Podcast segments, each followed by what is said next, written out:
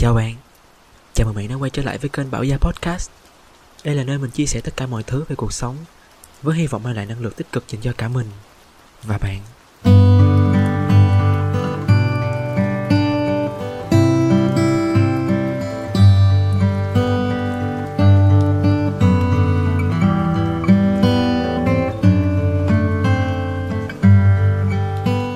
Hello, hello, hello, xin chào bạn. Ngày hôm nay của bạn là một ngày như thế nào? Um, khoảng thời gian qua của mình thì nhìn chung chung lại thì nó nói chung là càng về tết đến thì càng về cuối năm càng có nhiều thứ uh, xảy ra hơn cần có nhiều thứ cần phải giải quyết hơn. Nói chung là rất là nhiều thứ nó đang ờ, dồn lại nó xảy ra cùng ở một thời điểm và mình đang cảm thấy hơi bị mệt mỏi chút xíu trong khoảng thời gian này. Nhất là về khoảng thời gian mà gần tết đến kiểu có khoản hàng cần chi, khoản kia cần chi rồi mua cái này, phải sắm cái kia, phải làm cái này, phải làm cái nọ. Mình không biết là các bạn đang chuẩn bị tết ở đâu rồi, thì ngày tuần hôm nay đã là mười mấy tết rồi nha tuần sau chắc là mọi người sẽ bắt đầu nghỉ tết dần, nghỉ tết dần và mấy cái chuyến xe về quê bắt đầu sẽ đông đúc hơn, chật chội hơn, náo nhiệt hơn. Những chiếc vé tàu, vé xe, vé máy bay nó sẽ bắt đầu mắc mỏ hơn. Chợ hoa thì bắt đầu đang dần dưng bày ra để bán rồi đường xá bắt đầu vắng vẻ, người hơn, người ta bắt đầu về quê dần. Thời tiết thì xe xe lạnh, lâu lâu có một chút xíu mưa. Đó là những gì cho thấy mà một mùa tết nữa đang đến và tết năm nay thì đến khá là sớm, đến ngay trong tháng 1 cho nên là cái công tác chuẩn bị sau noel nó cũng phải có rất là nhiều thứ ra hơn. Và mình cũng vậy. Mình nghĩ là năm nay người ta ai cũng nói là một cái năm mà kinh tế nó sẽ rất là khó khăn, mọi thứ nó sẽ đi xuống và không nên đầu tư, không nên làm cái gì hết. Ngoài ra thêm một cái nó khá là tâm linh nữa, đó là năm nay là năm tuổi của mình. Mà người ta thường hay rất là nói là năm tuổi thường sẽ bị xảy ra trộm vía nha. Không phải trộm vía mà nó có cái từ khác dành cho mấy cái việc xui mình quên mất rồi. Ý là người ta thường nói là vào năm tuổi thì nó sẽ diễn ra những cái điều nó khá là không may mắn lắm, sẽ có nhiều chuyện xảy ra không nên thay đổi cái này không đổi cái kia và nói chung là cuộc sống trong năm nó sẽ khá là không được tốt lắm. Mình thì không phải là một cái người gọi là quá sùng những cái việc liên quan tới chuyện tâm linh, nhưng không phải là mình bác bỏ hết tất cả mọi thứ nhưng mình không tin một cái gì cả. Mình vẫn có một cái chút cái gì đó lòng tin cho mình. Nó thể hiện qua một cái diện là sao mà dạo gần đây những cái ngày đầu năm của mình nó diễn ra khá là tấp bật có rất là nhiều thứ xảy ra từ cái này tới cái kia, từ công việc tới cuộc sống và gần đây nhất là mình nghĩ là cái chuyện về tài chính. Tài chính là một trong những cái chuyện mà giờ gần đây đó là mình rất là nhức đầu mình không biết phải giải quyết như thế nào. Nói chung là đụng tới tiền bạc là đụng tới muôn vàng thứ khác. Và mới gần đây mình cũng vừa đã cho uh, bay màu mất số tiền mình dành dụm mấy năm nay khoảng uh, mười mấy triệu. Vì một cái vấn đề khá là khá là lơ đảng của mình mình cũng không biết lý do tại sao, nhưng mà mình đã vừa biến mất, là thật là mất cái số tiền đó. Thôi kệ, coi như là biết đâu nó sẽ tạo ra một cái động lực để mình kiếm được nhiều tiền hơn, thì sao? Nói về những cái khái niệm về tiền bạc, thì mình nghĩ là mình sẽ bắt đầu một tập podcast đầu tiên của năm. Phải tập đầu tiên của năm ta, tập trước mình đang hoàn ngày nào ta? Mình nghĩ là tập đầu tiên của năm 2023 một cái tập gần tới Tết nhất, những cái chia sẻ của mình về vấn đề tài chính.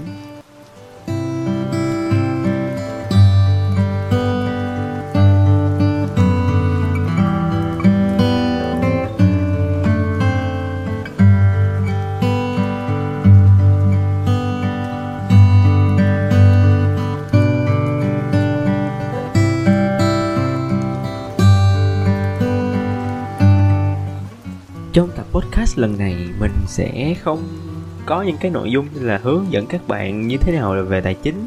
Mình cũng sẽ không chỉ dạy gì tất cả các bạn về cái việc mà tài chính nó như thế nào, nên làm như thế nào. Chỉ đơn giản là mình sẽ đưa lại cái quá trình mà mình đang đi đến tự do tài chính, chọn cái mục tiêu nghe rất là lớn rồi mình sẽ ghi lại cái quá trình mà mình đang chập chững bước trên cái con đường đó như thế nào.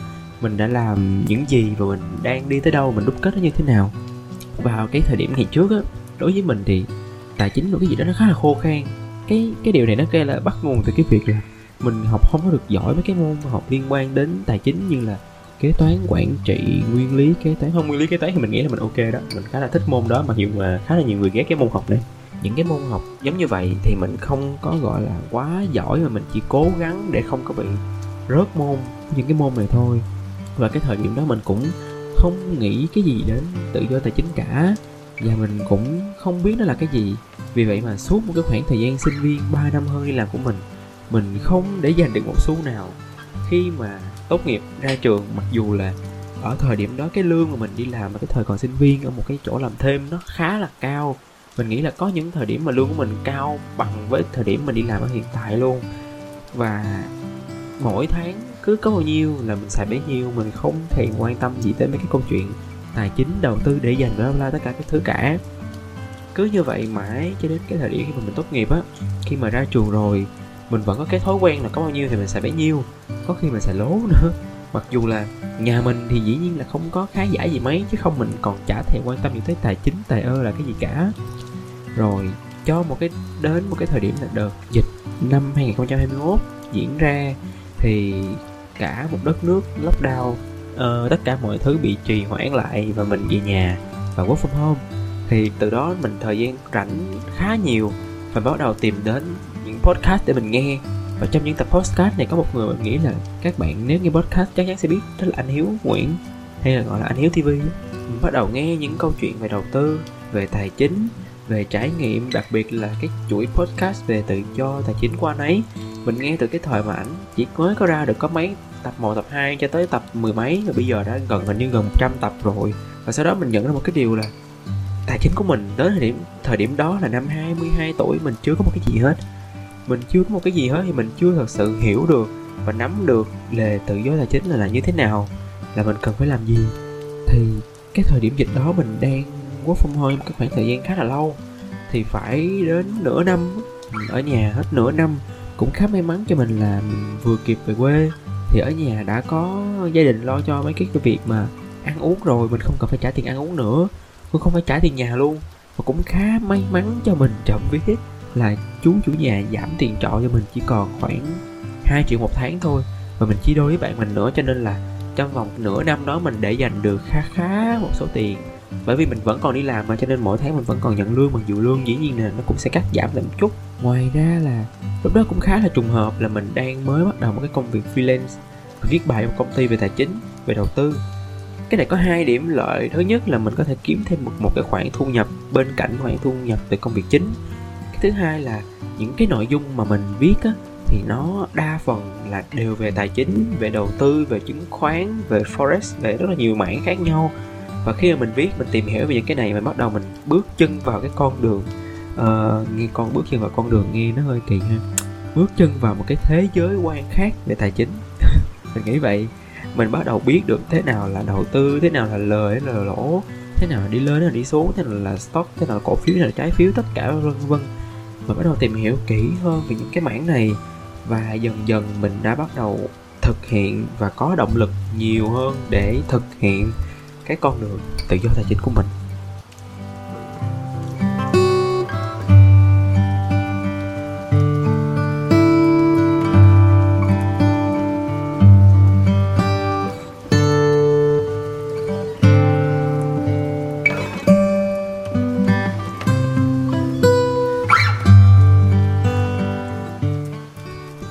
Mình nhớ kỹ lại vì mình xem cái chuỗi podcast này của anh nó cũng khá là lâu rồi theo mình nhớ là mình sẽ bắt đầu với việc là lập ra thêm một cái tài khoản ngân hàng khác, phân chia các loại chi phí và giảm thiểu tối đa cái khoản wasted, tức là cái khoản mà chi tiêu không đáng có và cố gắng giữ nguyên những cái khoản phí must have, tức là những cái khoản tiền bắt buộc phải chi, như là tiền nhà, tiền điện, tiền nước, tiền xăng, tiền xe. Từ những cái chỉ dẫn này bắt đầu mình lập ra một cái bản tính. Mình rất là, gọi là rất là hứng thú cho cái việc mà lập ra mấy cái bảng biểu là điền công thức đồ vô á mình bắt đầu làm ra một cái Google Sheet. Và mình bắt đầu đi vào đó 12 tháng. Và một cái bảng tổng hợp nữa. Và mình bắt đầu ghi ra một cái khoản tiền nào là những khoản tiền must have những khoản tiền nào là nice to have những khoản tiền nào là wasted. Thì must have như là những cái khoản tiền giống như là tiền ăn tiền ở tiền xe tiền uh, bắt buộc phải có mỗi tháng. Thì must have là cái tiền mà bạn có. Mình định nghĩa cái khoản tiền này là không có cũng được mà có thì tốt. Như là tiền đi ăn đám cưới tiền tập gym, tiền học thêm, vân vân. Và cuối cùng là cái khoản wasted, là những cái khoản mà ăn uống đi chơi, những cái khoản mà nó, dĩ nhiên là nó không đáng có. Thì mình chia ra ba cái khoản này bắt đầu mình đi một cách rất là cụ thể để mình tập thói quen là theo dõi tình hình chi tiêu của mình. Thì mình bắt đầu mình ghi ra mỗi ngày mỗi ngày là mình xài cái gì cái gì cái gì.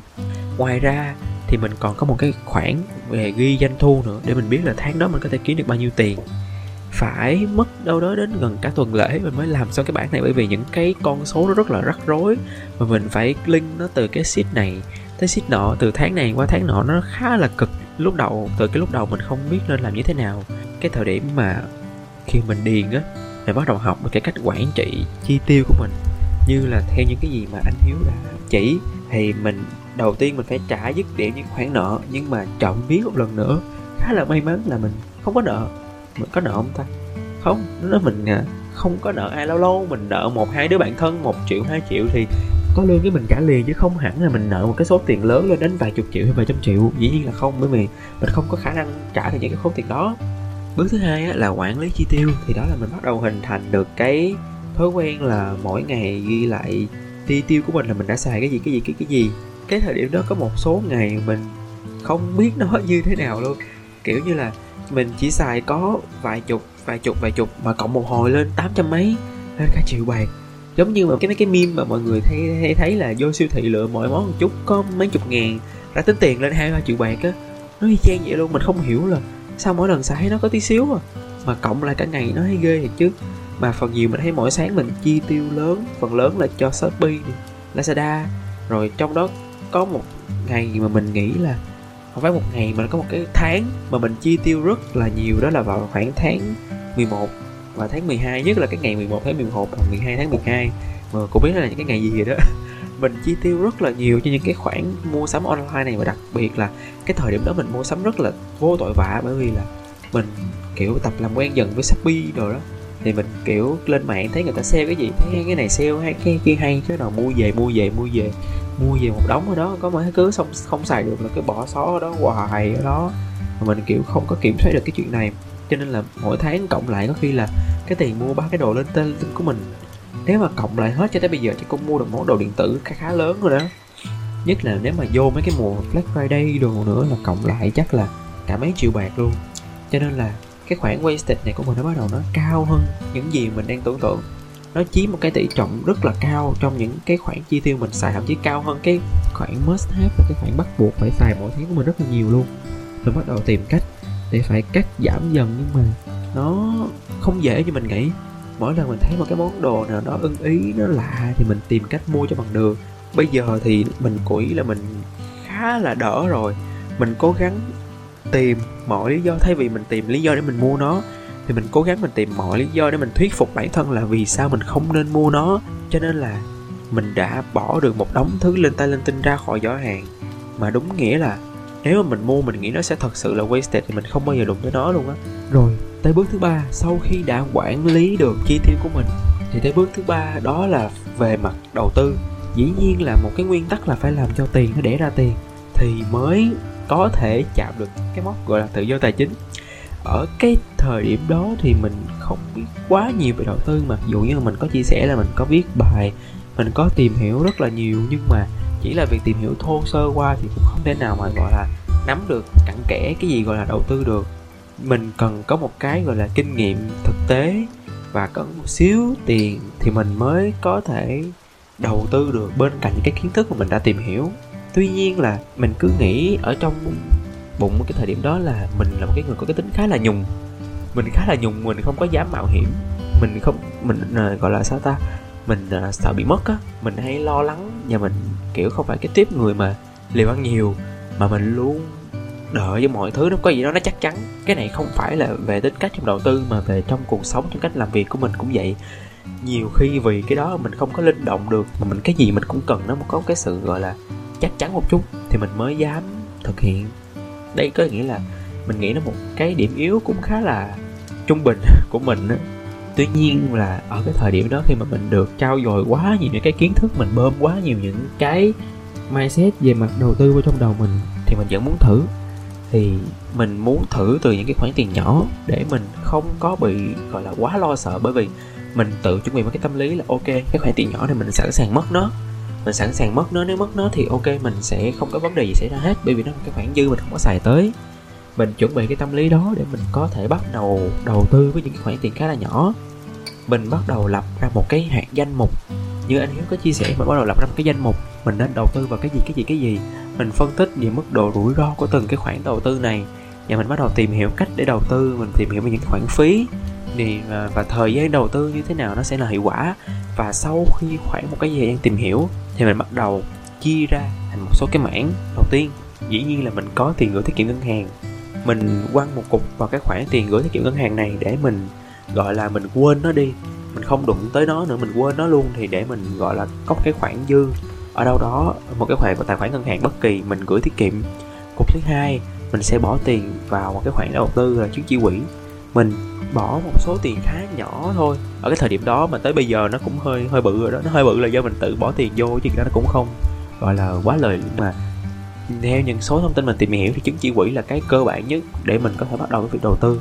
Mình bắt đầu bỏ tiền vào chứng chỉ quỹ và cục thứ ba là mình bỏ một chút xíu vào cổ phiếu. Nhưng mà nó cũng không đem lại mấy hiệu quả cho mình. Nói chung là cái portfolio của mình lúc đó nó rất là đơn giản nó cực kỳ đơn giản luôn. Mình chỉ muốn là tiền nó đi khuất mắt mình càng xa càng tốt.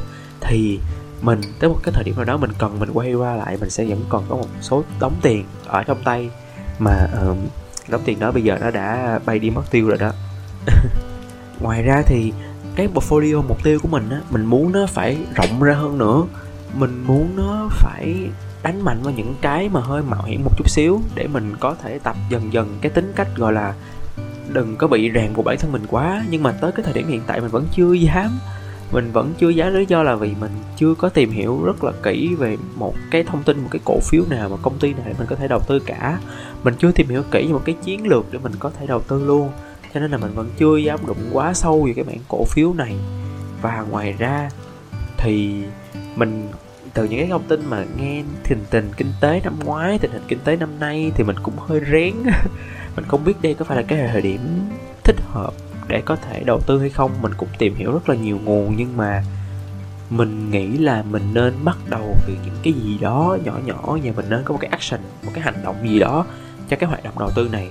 Chứ nếu không thì mãi mãi nó cứ làm cục tiền nằm y ở đó thôi và nó càng ngày nó sẽ càng mất giá do lạm phát.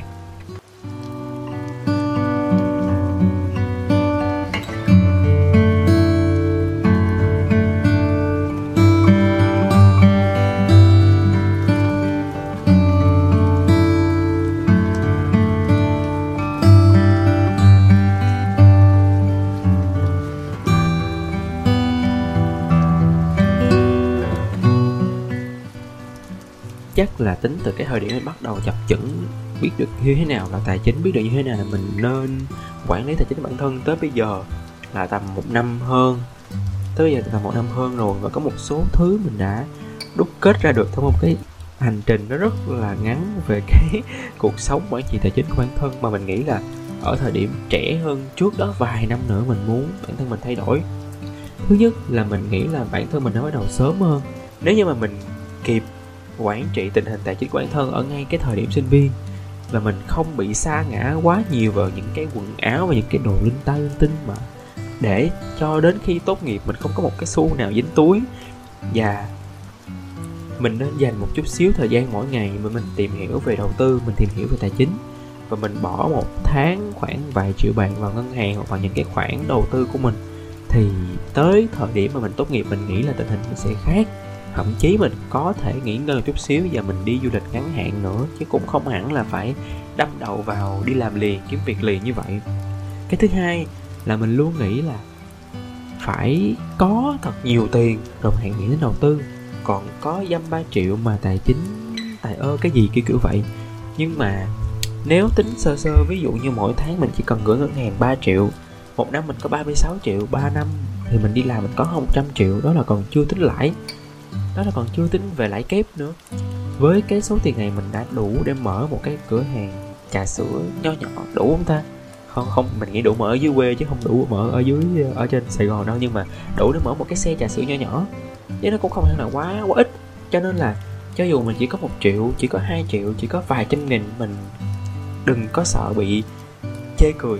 Mình đừng có sợ bị, gọi là bị ờ, xấu hổ về khoản tiền ít đó. Mà mình cứ hết bắt đầu từ những cái khoản nhất là nhỏ hãy mở từ từ từ từ từ từ cái khoản tiền này to dần lên. Chứ không phải là đợi một cái khoản tiền bự thì bự mình mình làm cho nó bự hơn. Mình nghĩ là cái đó, tới lúc đó nó cũng hơi khó. Cái thứ ba là mình nên học về đầu tư nhiều hơn. Ngày trước mình rất là ghét những cái môn liên quan tới tài chính, liên quan tới kế toán. Mình học hoài, mình học không vô. Mình chỉ cố gắng thi cho đậu thôi. Mà bạn nào mà đã học qua những cái môn đó cũng biết là những cái độ khó nhằn của những cái môn này nó tới cỡ nào cô cho nghỉ không điểm danh mà không ai dám nghỉ. Bởi vì chỉ cần nghỉ một hôm là như là mất cả một cuộc đời không biết cái gì với cái môn đó nữa. Mặc dù là ở cái thời điểm cấp 3 đi học á, thì mình khá là tự tin về những cái môn về số như là toán nè, như là lý.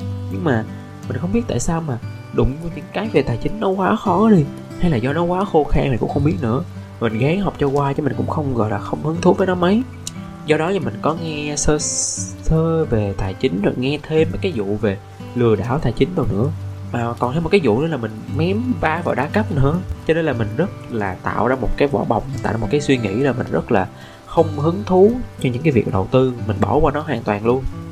Nhưng mà nếu mình chịu khó tìm hiểu, mình chịu khó học sâu một tí xíu, mình tìm hiểu kỹ một tí xíu, thì mình nghĩ là mình sẽ có một cái phần kiến thức nhỏ nhỏ để mà từ đó mình tìm hiểu kỹ hơn và đi sâu hơn về những cái kiến thức liên quan về tài chính bởi vì nó quá là rộng đi. Mình có quen khá nhiều bạn sinh viên ở chỗ làm, họ cũng tự đầu tư thôi. Các bạn ấy cũng nói là mình lỗ ghê lắm, do non tay mà bây giờ thì người cũng sắm được cái này, người cũng sửa được cái kia nói chung là mình nghĩ là ở cái một thời điểm nào đó trước sau gì bạn cũng phải đụng đến tiền bạc, đến đầu tư thôi. Cho nên là tìm hiểu từ sớm đi là được rồi. Bạn hãy thử hỏi ba mẹ các bạn xem họ đã đầu tư cho cái gì, ngoại trừ bạn rồi. Chắc chắn là ở bên ngoài họ đã bỏ rất là nhiều tiền và những, rất là nhiều từ khoản đầu tư khác các bạn không biết. Vậy thì lý do của bạn ngày hôm nay là gì nè? Sau cùng thì ai cũng nên có một cái quỹ dự phòng. Theo như anh hiếu có nói thì ai cũng nên mở một cái tài khoản tiết kiệm và bỏ vào trong đó một số tiền nhàn rỗi để dự phòng cho những cái biến cố có thể xảy ra. Cái thời điểm mình còn là sinh viên á, mình có mắc một căn bệnh và sau đó mình sẽ phải tự đi trị căn bệnh đó. Chi phí thì chỉ mất có khoảng mấy triệu thôi, nhưng mà thời điểm đó mấy triệu đối với mình rất là lớn. Và với cái cách xài tiền của mình thì đó, mình không có quá, những cái khoản dư nó quá lớn như vậy cũng ra cũng có mà nó không tới nỗi quá lớn như vậy. Cho nên là mình sẽ phải vay mượn để mình trả.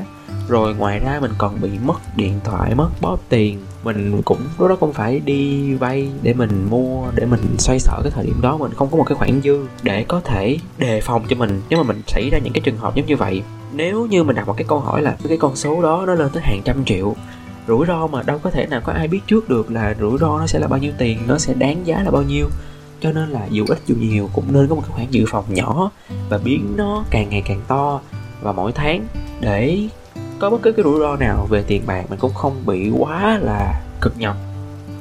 Và dường như đó là tất cả những gì về tuổi trẻ và tài chính của mình ở thời điểm hiện tại mà nó quá là non nớt, nó quá là còn là chập chững so với những đứa bạn của mình mình có một số đứa bạn mà hiện tại tụi nó đang làm cho một số công ty về tài chính, công ty về đầu tư luôn. Và kiểu, cái cách làm việc của tụi nó mỗi ngày tham khảo thị trường chứng khoán, đồ nhìn nó ngầu lắm mà mình cũng ờ, không biết nữa. Nói chung là mình đang khá là chậm so với cái mặt bằng chung của khá là nhiều người.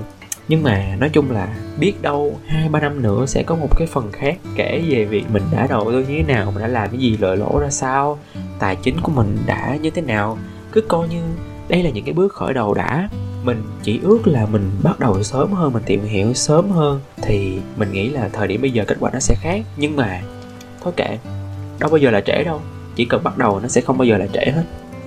Podcast này cũng đã dài quá rồi. Mình uh, bây giờ chắc là mình sẽ phải uh, soạn đồ để uh, đi ra bến xe để đi một chuyến công tác cuối cùng của năm nay bây giờ là mấy giờ rồi bây giờ là 11 giờ. Mình sẽ bắt đầu đi vào tối nay để sáng mai mình tới. Thôi thì, chúc các bạn một năm mới thật là bình an, nhiều sức khỏe bên gia đình. Và đây sẽ là một năm mới, là sự khởi đầu, là sự khởi sắc cho tất cả những gì tuyệt vời nhất, tất cả những gì thành công nhất đến với bạn, đến với mình, đến với tất cả chúng ta. Cảm ơn bạn và chào bạn.